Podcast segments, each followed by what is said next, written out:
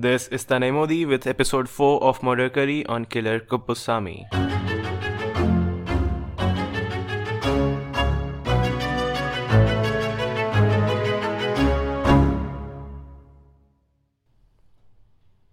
Today's episode features necrophilia and rape, so listener discretion is advised. The case presented today is sourced from news articles and a book called The Unfathomable Lives.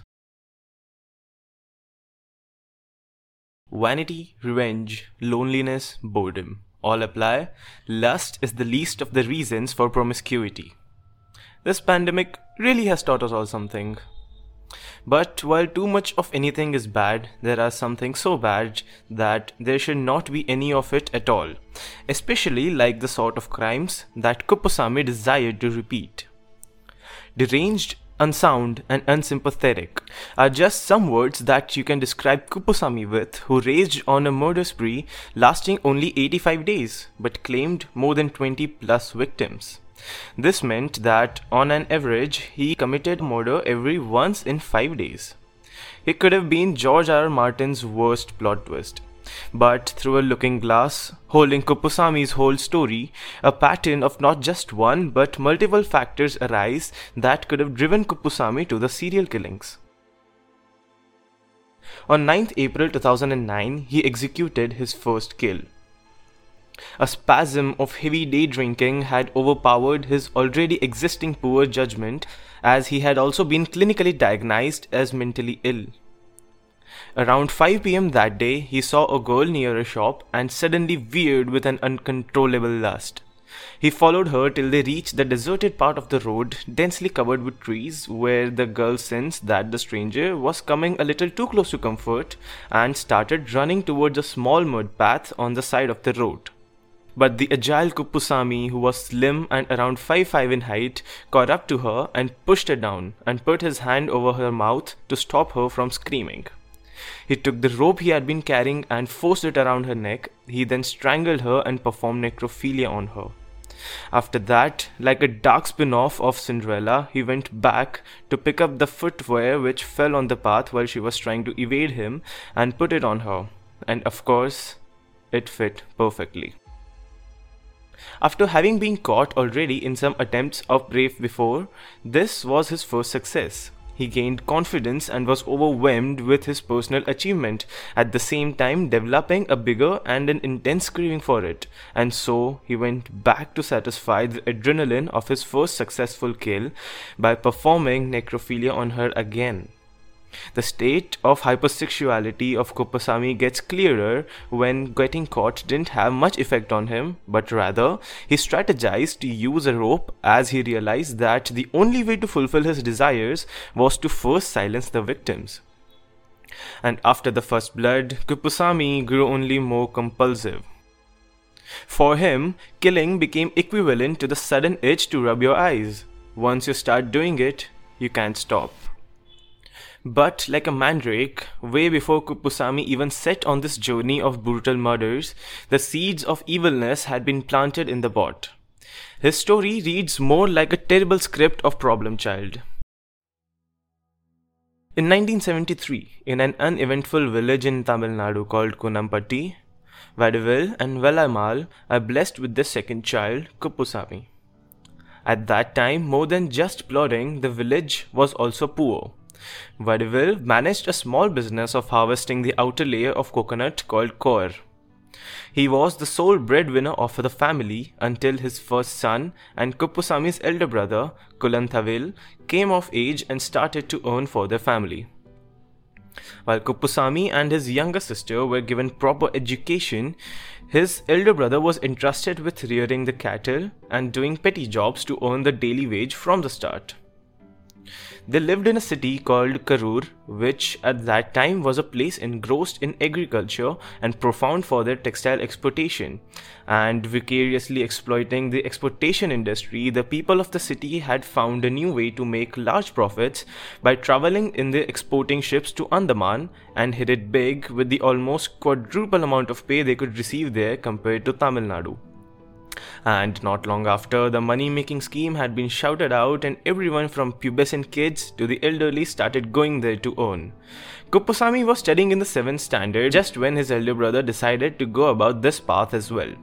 Though consecutively, the duty of rearing cattle came on the head of Kuppusamy, and thus he had to drop out of the school. The young Kuppusamy was now in the front seat of responsibilities and started earning by doing petty jobs too. Of all the instances which were going to seem perfectly thriving in the city, Kuppusamy's childhood was not going to be among them. Stubbornness and constant demand for treats endured in him from the start, which for a child could be quite normal, but his father didn't put up with his behavior and became abusive towards him.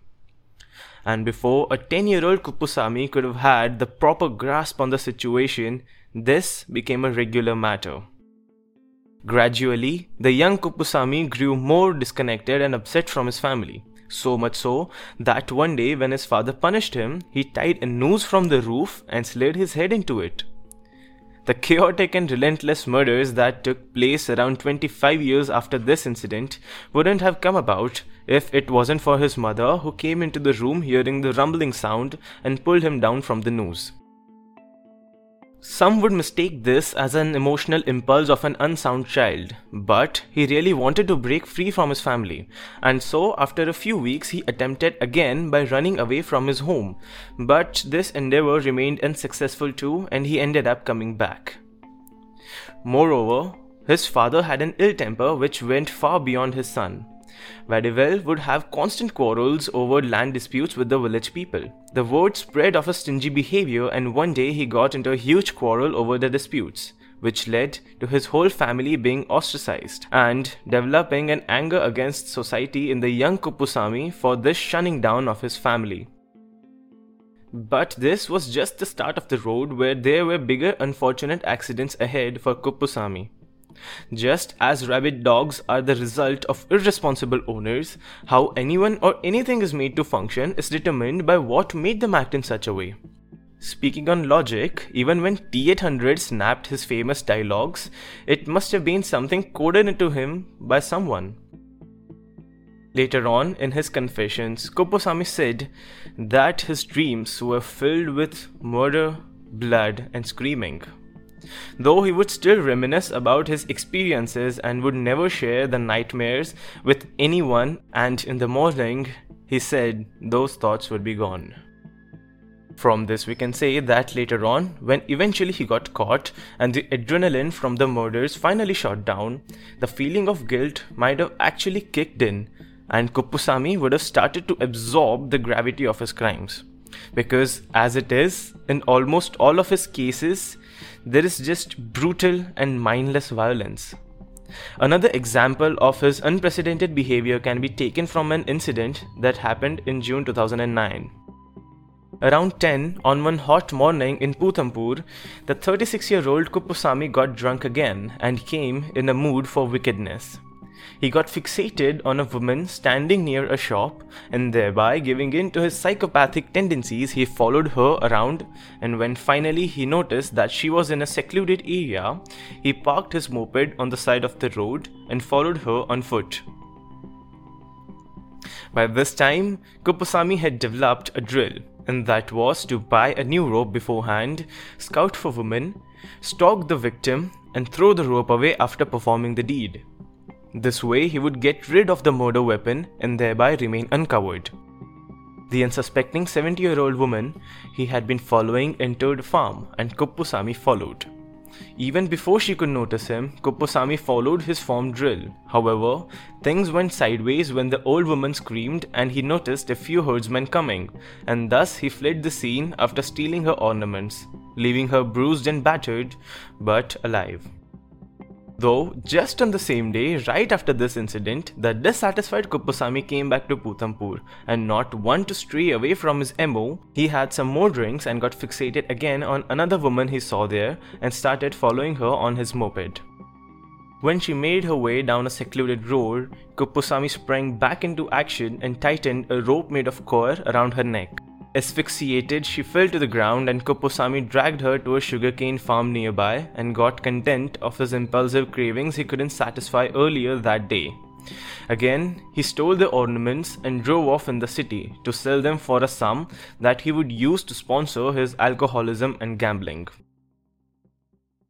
From the growing years in the story, when Kuppusamy turned 15, he planned to leave for Andaman to find work, but his bad luck struck again when one fine day he climbed on top of a palm tree and fell. He had to be hospitalized for two weeks as he had sustained injuries on his head and hips. It wasn't certain if there had been a change in the pattern of his behavior, as it is normally in cases of trauma to the head, for which impulsive behavior, egocentricity, lack of empathy, depression, and much more are some of the many problems associated with it. A study found that among serial killers and mass murderers, at least 40% of the lot had suffered from head injuries. Some of the famous ones include Edmund Kemper and John Wayne Gacy Jr. When Kuppusamy felt normal and good to go after this incident, he left for Andaman and would live there for the next eight years. He stayed with some relatives of his village who had been residing there and started working at a construction site. The move to this island can be considered a stepping stone in his grisly story. Within a year, Kuppusamy was familiar with not only the island but the women residing on it as well. He gained experience with few of his co-workers and prostitutes galore. In the course of a year and a half, he already had a relationship with a young married woman. But life struck for him again as during this time he met with an accident at the site. Uh, Iron pipes had fallen over his right leg, severely injuring it and putting him on bed rest for the next year. Just as he recovered from it and was back to the grind, he discovered that Chinnamma, his childhood friend and future first wife, had also come to work on the island. Over time, they kept meeting and developed feelings for each other. And in 1995, when Kuppusamy was 22, he asked her to marry him. As the bond was resisted by his family at first, it angered Kuppusamy and he again showed a symbol of rebellion against them and married her anyway. So eventually, his family had to accept the relationship, and following that, they went to Port Blair in Andaman where they started living together in a rented small room. In the progression of their marriage, Kuppusamy grew very emotional, controlling, and possessive in regards to Chinnamma. But inversely, their marital life gradually grew unstable as even after years of trying to conceive a child, their efforts remained seedless. During one such instance, Chinnamma finally did conceive, but unfortunately later miscarried. Distressed by his impotence, Kuppusamy would go to prostitutes behind his wife's back to lay off the steam, but would always be possessive of his wife and the matter of her fidelity. The irony of the situation followed Kuppusamy after the issue with the person next door happened. One evening, he found his home empty, and when he came back from work at night, he inquired his wife about her absence. Frightened, she hastily gave an excuse that when she went to use the common toilet in the building, the guy who was staying in the room next door forced her inside by pulling her hand and then locked her and left. She heard Kuppusamy call her name a while later, but was afraid and remained silent. Enraged, Kuppusamy slapped Chinnamma as he couldn't believe his wife's excuse for not answering him and called it petty. Moreover, the man in question who was staying next door suddenly vanished too. This issue was brought to the village chief and he asked Kuppusamy to settle the case by collecting money as compensation. Though the punishment wasn't enough for Kuppusamy and he took it up with some policemen he knew from around the area. At the end of the day, Kuppusamy still remained dissatisfied as all the police did to settle the commotion was to make him and Chinnamma slap the person and then it was over. And so this unsettling incident remained at the back of Kuppusamy's head like a persistent thought. Over time, the couple had numerous quarrels, and gradually, after getting sick of them, Kuppusamy grew a habit of heavy drinking and even started to abuse Chinnamma. After decades of living in Andaman, the duo decided to settle down in their village. After very well, Kuppusamy's father was diagnosed with cancer and later passed away. He had to be put on expensive treatment, which eventually led the family into financial crisis too. But the clouds hanging over Kuppusamy seemed persistent to leave, as weeks after this, the couple broke into a spiteful argument which resulted in Chinnamma leaving Kuppusamy. A miserable Kuppusamy tried to convince her to come back home, but all his efforts were in vain. One of the times he went to convince her, Chinnamma approached the village panchayat and got him fined for going near her. Frustrated, Kuppusamy went back to his old ways and started drinking heavily. But the heavy blow to Kuppusamy's mental stability was not even after all of this, Chinnamma suddenly married another man. But within a year, she also conceived with a new husband. This irked Kuppusamy more, and he developed a vengeance against his once beloved wife. He plotted her murder and even tried four times, but failed in these attempts. These failed attempts at murder were just a sign that Kuppusamy's mental state had finally snapped, and it wasn't long before his family caught on to his traits of heavy depression, unstable behavior, addiction to substances, and suicidal tendencies and took him to a mental hospital. The hospital authorities were assertive in admitting him and advised for professional care, but the lack of funds forced his family to bring him back home. As an alcoholic, Kuppusamy hardly spent any of his time sober. Being out of work, he spent many evenings just wandering around being intoxicated. One evening, he saw a woman in the forest and suddenly the thoughts of holding her and having sex with her overwhelmed in him. Not having two pennies to rub together, he couldn't even satisfy his desires with prostitutes. So, filled with an intense craving of aggravated lust, he forced himself on her, as he thought it was the only possible way of fulfilling his needs. The woman frightfully screamed during the struggle, which brought a crowd of people to the scene, who ended up beating Kuppusamy and taking him to the village head. However, this didn't affect Kuppusamy as it wasn't long before he was back at it again. He attempted rape twice in the following weeks, once with a woman of the village, then with his cousin's wife, but was caught both times and was taken to the panchayat. It is pretty evident that later on, whenever he spilled the blood of a new victim, he was murdering his wife again and again in his head. His vindictive nature gets clear when he becomes revengeful after failing to bring his wife back to him. Being depressed after this and still craving a vibrant sex life brings light on his fits of hypersexuality. His sexual behavior at the murder scene sometimes involved repeated necrophilia, which evolved from his need of being controlling and to escape from his self knowledge of impotency. Though his wife leaving him was the biggest trigger in the life of Kuppusamy for the killings. Back when they were newlywed, he would request Chinnamma to wear a red sari he liked very much on her. Kuppusamy specifically recalled a couple of his victims' dress colors in the confessions. These were the only incidents in which he recalled the color of the victim's dresses. On the 5th of June 2009, he drank his usual brandy and, with a wicked scheme in his mind, bought a heavy black rope and kept it in his moped. While riding around, he stopped to glare at a woman wearing a red sari and started scheming in his mind waiting patiently for an opportunity. When she walked alone to a pond nearby, Kuppusamy came over and strangled her from behind. Just when he was about done with her, he heard some people nearby and hurriedly started taking off her ornaments. But during his little impulse of greed, the people came too close and he almost avoided capture after he ran towards his moped and fled on it. Just the next morning, Kuppusamy cashed in the stolen gold ornaments and rode around on his moped. In the afternoon, before consuming a generous amount of brandy, he bought a nylon rope and again went around scouting for victims. He saw a woman around the age of 50 wearing a maroon color sari and again reminiscing the memories of his wife, he got attracted to her. Call it a result of being drunk or just clumsiness from being overconfident, he realized that he forgot to take the rope from the moped and thus, when he got to her, he had to strangle her with his bare hands.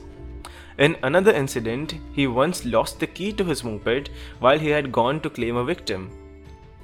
The flat footed nature of his murders was what became the end of his murder streak.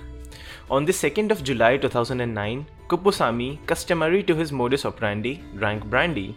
On the road to his village, he saw a woman close to the age of 35 and started stalking her.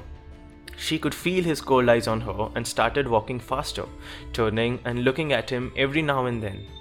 But this didn't stop the despicable Kuppusamy and he calmly parked the moped and followed her on foot.